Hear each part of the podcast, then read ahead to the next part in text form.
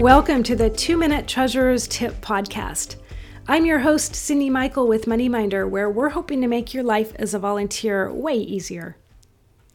Today, Paige writes in A fellow board member would like to use QR codes as a way to get people to pay for various things for our PTA. Is this okay and how does it work? Well, good question. QR codes are making a comeback right now, and COVID has played a significant role in that. These kinds of codes are basically the real world equivalent of a clickable link. And by the way, QR stands for Quick Response Code.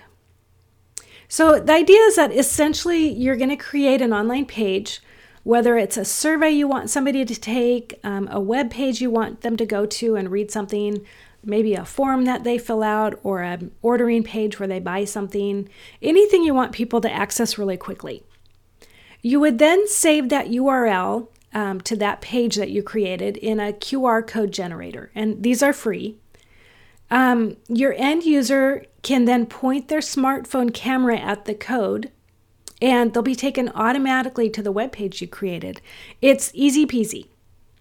As a matter of fact, if you've been out to eat lately, you might have noticed that some restaurants are putting their menus online and posting the QR code on table stands nowadays.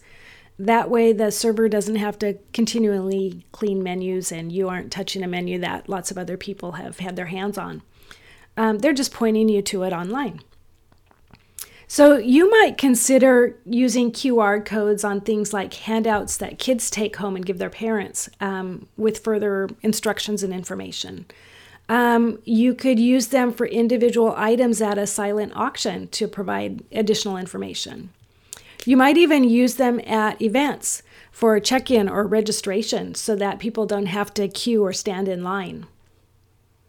You might have even noticed that the thumbnail for this particular podcast has a QR code in it. Just aim your phone's camera at it, and it'll take you to our blog post on this topic that provides even more information and ideas. Check it out. That's it for today. Don't be shy. Subscribe to us to get new episodes automatically. And if you have a question, email me at info at moneyminder.com so I can address it later. My name is Cyndi Michael, and this is your two minute treasurer's tip for today.